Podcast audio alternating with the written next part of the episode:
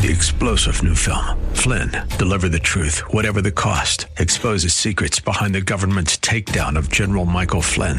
Flynn knew what the intel world had been up to. He ordered the first audit of the use of contractors. This set off alarm bells. He told the truth. He was the most dangerous person for Donald Trump to hire. They had to get rid of Flynn. Flynn, deliver the truth, whatever the cost. Available now. Watch it today. Go to salemnow.com. Salemnow.com.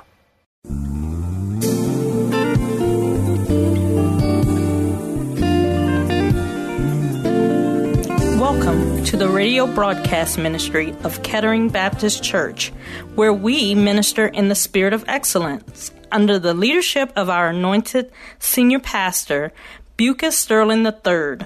Please stay tuned at the end of this broadcast for information on how to obtain a copy of today's message in its entirety. And now, Pastor Sterling. The word of the Lord from 2 Samuel chapter 9, beginning at verse 1, reads as follows Now David said, Is there still anyone who is left of the house of Saul that I may show him kindness for Jonathan's sake? And there was a servant of the house of Saul whose name was Ziba.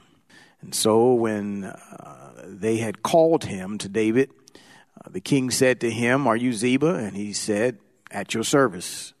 Then the king said, Is there not still someone of the house of Saul to whom I may show the kindness of God? And Ziba said uh, to the king, There is still a son of Jonathan who is lame in his feet. And so the king said to him, Where is he? And Ziba said to the king, Indeed, uh, he is in the house of Machir, uh, the son of Ammiel, in Lodabar. The king then King David uh, sent and brought him out of the house of Machir, the son of Ammiel, from Lodabar. And now, when Mephibosheth, the son of Jonathan, the son of Saul, had come to David, he fell on his face, prostrated himself. And then David said, Mephibosheth, and he answered, Here is your servant. And David said to him, Do not fear, for I will surely show you kindness for Jonathan your father's sake and will restore to you all the land of Saul your grandfather, and you shall eat bread at my table continually. Then he bowed himself and he said, What is your servant that you should look upon such a dead dog as I? And the king called to Ziba, Saul's servant, and said to him, I have given uh, to your master's son all that belonged to Saul and to all his house. You therefore and your sons and your servants shall work the land for him, and you shall bring in the harvest, that your master's son may have food to eat. But Mephibosheth, your master's son, shall eat bread at my table always. Now Ziba had fifteen sons and twenty servants. And then Ziba said to the king, According to all that my lord the king has commanded, his servant, so uh, will your servant do. And as Mephibosheth said, uh, the king, he shall uh, eat at the table like one of the king's sons. Mephibosheth had a son uh, whose name was Micah, and all who dwelt in the house of Ziba were servants of Mephibosheth. So Mephibosheth dwelt in Jerusalem, and he ate continually at the king's table, and he was lame in both feet. Would you pray with me? Father, we bless you this morning and we thank you for your word. We pray even now, God, that your word would come forward to save someone who's lost, to reclaim someone who's drifting, to speak hope into someone's life who has lost hope. Father, to encourage the discouraged and to glorify yourself. It's my prayer, eternal God, that you give me clarity of thought and speech. God, guide my words that I might say what thus saith the Lord. Speak through me, God, that the very oracle of God might be heard in this place and through the airways. That the penetration of the Holy Spirit might go beyond the walls and beyond the barriers that have been set up to keep you away. That you might get to the heart of the man. And that that man, that woman, that boy, that girl that's in need of you today might feel your presence and know that they are loved. Spirit of the living God, I need you because I can't do this on my own. And so use this vessel of clay as I surrender to you. Have thine own way now, Lord. And I will give your name the glory and the honor and the praise, for you alone are worthy of it all. In Jesus' name I pray. Amen and amen. Kettering, at the point of the text that we find ourselves in 2 Samuel chapter 9, David has been waiting or had been waiting for nearly 15 years after being anointed king in order to finally ascend to the throne of being king. Some of you know the story that even after he was anointed king, Saul was still in the position of king, and Saul was jealous of David, and so he chased David all over the, all over the place, trying to kill him, trying to shake him down, and trying to catch up with him. And God preserved David and all that running and all that hiding and all the things that David went through. But now David had ascended to the point of the throne, and in the process of him running uh, away from King Saul, David and Jonathan, that's uh, Saul's son, had forged a friendship, and they loved one another and uh, in a in a divine and holy way. I need to throw that in there. And they made a covenant with one another, and it is after David has become king and and he's been in the kingship for a number of years now that he recalls a covenant that he made with Jonathan. By the time of this occurrence, Jonathan had already been killed, for Jonathan and Saul were killed on the same day. Uh, and there was uh, left this, this son, David perhaps not fully aware of, but um, David remembered that he had made a covenant with Jonathan that he would look out for his family and that their families would have this bond of taking care of one another. So, uh, that story, that portion, if you will, the covenant, uh, if you will, is, is also in, in Samuel, First Samuel. Uh, but as the time has moved on, uh, it, it has moved to David's heart to fulfill what he said he was going to do. And that was uh, to be kind and show kindness to Jonathan's family. And so I want to talk to you on this morning from the idea uh, showing and receiving the kindness of God. There's a penetrating word that David says here in verse number one, a question, if you will, that he asked of his servants and ultimately of Ziba. And that is, is there anyone left? that I can show kindness to. That word just keeps churning in my spirit. And I just hear God, even through the through the text, asking that same question. Is there anybody left that I can show kindness to? And as I unfolded this text, one of the things that I discovered is that there was a few stories going on in the text. I can't preach all the stories, but there's two that are, uh, I believe, inseparable uh, views and perspectives that are playing out in this text. One of those perspectives happens to be the showing of kindness, and the other happens to be the receiving of kindness.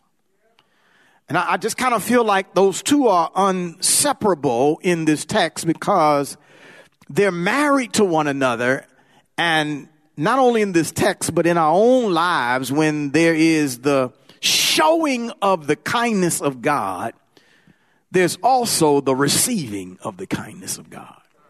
And so, as I open this up this morning, first, as we see in the text, we see that David has a desire to show the kindness of God. And he asks this question, is there anyone left of Saul's house that I may show kindness to? David has a desire in his heart. He has a, a stirring in his heart to show kindness to someone of the house of Saul. But watch this, but not just for random sake his, his stirring, his motivation for showing kindness or for having a desire to show kindness stems from a covenant relationship that he had with Jonathan. I'm going somewhere. I'm going somewhere. I'm going to get you there. Um, and this covenant relationship that he had with Jonathan, though, uh, how do I say, though delayed, is not denied. For I believe that it is God that stirs up the heart of David to remind David to have a desire, Lord help me, God, to show kindness and fulfill the covenant relationship that he had entered into so many years ago. Lord, I, I, it, this is too much, God. Let me see. Um, when David has this desire provoked in him, no doubt going through his mind is I've been through uh, running around the countryside. I've been through the wars. I've been through the attacks. I've, I've been victorious on every side. I'm sitting here and I'm blessed beyond measure. And, and, and, and it seems like there's something I forgot. I don't know if anybody ever been there. Just, just feel like something I'm supposed to be doing that I haven't done as of yet. And I believe that it is that moment that God stirs up in the heart of David. You made a covenant uh, with Jonathan to, to always take care of his family. And so David has now this desire to fulfill that covenant and to demonstrate uh, the kindness that he said in the covenant relationship that he would show to Jonathan's family. And so as I dug in this and wrestled with this, I realized that the only way that David, or in the process of him showing kindness to Saul's house, because he asked the question, is there anybody left of the house of Saul that I may show him kindness? Now watch this. The only way that he can demonstrate kindness to Saul's house is he's got to forgive what Saul did to him. I'm, I'm going to slow down because I'm talking about you. In order to get to the place where the desire moves to action, is I've got to get over what Saul did to me. I've got to get past how he treated me wrong. I've got to get past how he wanted to take my life. I got to get past how he threw that spear at me and tried to pin me to the wall. I've got to get past how he, he chased me all over town and had no concern for my life. I've got to get past all of that in order for me to desire to show kindness to his family. Now Saul is dead. I'm talking to somebody. They they dead. But it doesn't shouldn't stop the desire for you to show kindness to that family. Pastor, why would I show kindness to that family? Maybe because of a covenant of love that you entered into too. I'm going to get you at the wow. This, this desire to show kindness is only possible if David focuses on the covenant of love and forgets the wrong he suffered. All right, all right, all right. I gotta come. I gotta complain. Y'all, y'all, y'all, y'all, y'all, y'all struggling with this. The, the, only way you can get to this place to have a desire to show the kindness of, of love and the kindness of God, the only way you can get to that place is that you've got to get to the place that you stop focusing on all the wrong that was done to you. You've got to focus on a, a love covenant that you've entered into, and that love covenant is a covenant with God who loved you so much that he died for you anyway. Can I help somebody? If, if, if God can forgive me for all of my sin and still day by day, morning by morning, show me new mercies and show me his great kindness, then I sure enough ought to be able to move to a place that I can stop focusing on the fact that they came to my house and their kids dropped Kool-Aid on my white sofa. I got to get past the fact that they talked about me behind my back. I got to get past the fact that they did me wrong, Pastor. You don't understand. They owe me money. It ain't but $20. I've got to stop focusing on all that they did wrong to me. I've got to focus on a covenant relationship that I've entered into with God because He loved me so and He blessed me so. And if He can love me like that, I can show enough learn to show kindness to somebody else. Are Y'all still here with me? So David has this desire to show kindness to someone of Saul's house. And Ziba comes along and Ziba says, um, he says, hey, yeah, guess what? There is someone. David asks a question. Here comes Ziba. Uh, verse number three, the king said, is there not still someone? But watch this. Watch what, watch what David does. He says, is there not still someone of the house of Saul whom I may show the kindness of God? The first time he just asks a general question, is anybody I could show kindness to? But when he comes back, he says, Is there anyone, when he's speaking to Ziba specifically, he gets very, very targeted. He says to Ziba, Is there anyone of the house of Saul to whom I may show the kindness of God?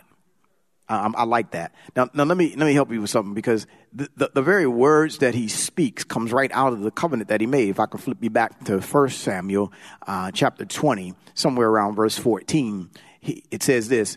He says, and this is between Jonathan and, and David. He says, "And you shall not only show me kindness of the Lord, while I shall live, that I may not die, but." you shall not cut off your kindness from my house forever. No, not when the Lord has cut off every one of the enemies of David from the face of the earth. And so Jonathan made a covenant with the house of David, saying, Let the Lord require it at the hand of David's enemies. See, it, it's like, help me. Um, he, he, when you make a covenant, when you enter into a covenant, covenants are specific. I'm not just trying to show kindness, I'm trying to show the kindness of God. I like that because we kindness can come in a lot of ways. Watch this. It can come in a lot of ways that that have poor motivation. Y'all still here? In other words, I can be kind to you by holding the door for you, but my motivation might not be to show you the kindness of God. It might be because somebody's watching and I just didn't want to slam it in your face, even though I really wanted to do that. Y- y'all feel, y'all feel me? I-, I can be kind to you just by looking and speaking at you and saying hi. You, you know how some church people do? Hi. But, but there's no, that's not the kindness of God.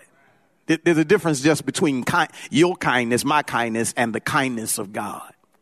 So David is reminded and he's stirred up to show the kindness of God to the household of Saul. And Ziba comes and he expresses the, that desire with clarity. And, and when, watch this, when you have a desire to show the kindness of God to somebody, God will provide the somebody. Ooh, y'all should should have shouted right about there. Ooh, thank you, Jesus. All right, y'all making my job hard now. All right, so um, when the desire to show the kindness of God is in you, God will make sure that there's someone to show it to. Okay, let me break that down. The reason why you can't even relate to what I'm saying is because you never pray, Lord, let somebody come in my path that I can show them your love. So if I don't have that kind of prayer, it's probably not happening.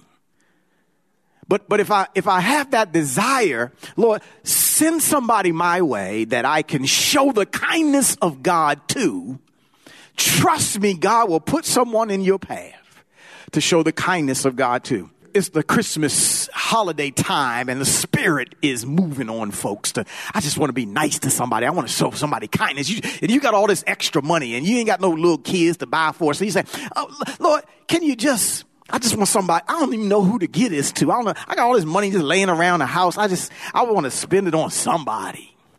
This doesn't happen any other time of year. It happens in December. So you want to show the kindness to somebody, but listen, if, if you really, if you really want to show the kindness of God, God will open up that door. and he will point you in that direction and he will connect you to the source that you can show his kindness to. Watch this. So a- after he lays all that out, Ziba says um, to him, he says, uh, King, there is still a son of Jonathan who is lame in his feet. So, uh, King David, there there is someone who is who is still left of the house of Saul and his name is Mephibosheth. He hasn't given his name yet, but that's his name, Mephibosheth. And, and it's the son of Jonathan, and he's lame in both his feet. And, and that's going to be significant in just a moment. So we see the desire to show kindness. David comes back and says, Oh, great. Where is he? And so Ziba come, he says, Well, he's, he's in the house of Machir but he's in Lodabar. So let me talk about that for just a moment because what, what Ziba just said is that he's in a place of despair. So, so the second movement, and I, I think this is important for us to look at, is the despair of living in Lodabar. David says, verse 4, he says, um, so King said, Where is he? And he tells him, He's, he's in the house of Machir, the son of Ammiel um, which is probably a relative of, of David's wife. And he says he's there in Lodabar. And for you and me, that doesn't mean anything until we understand what Lodabar means and where Lodabar is. L- Lodabar is, let me, let me just break the word up. The bar f- means word or pasture or thing. Lo is a negative prefix. So when you put the negative prefix on the word, you put lo on Debar, which is the name of the place where Mephibosheth is, it means he's in a place where there's no word. There's no pasture. There's nothing. He, he's in a place that uh, literally he's in the ghetto where there's no hope.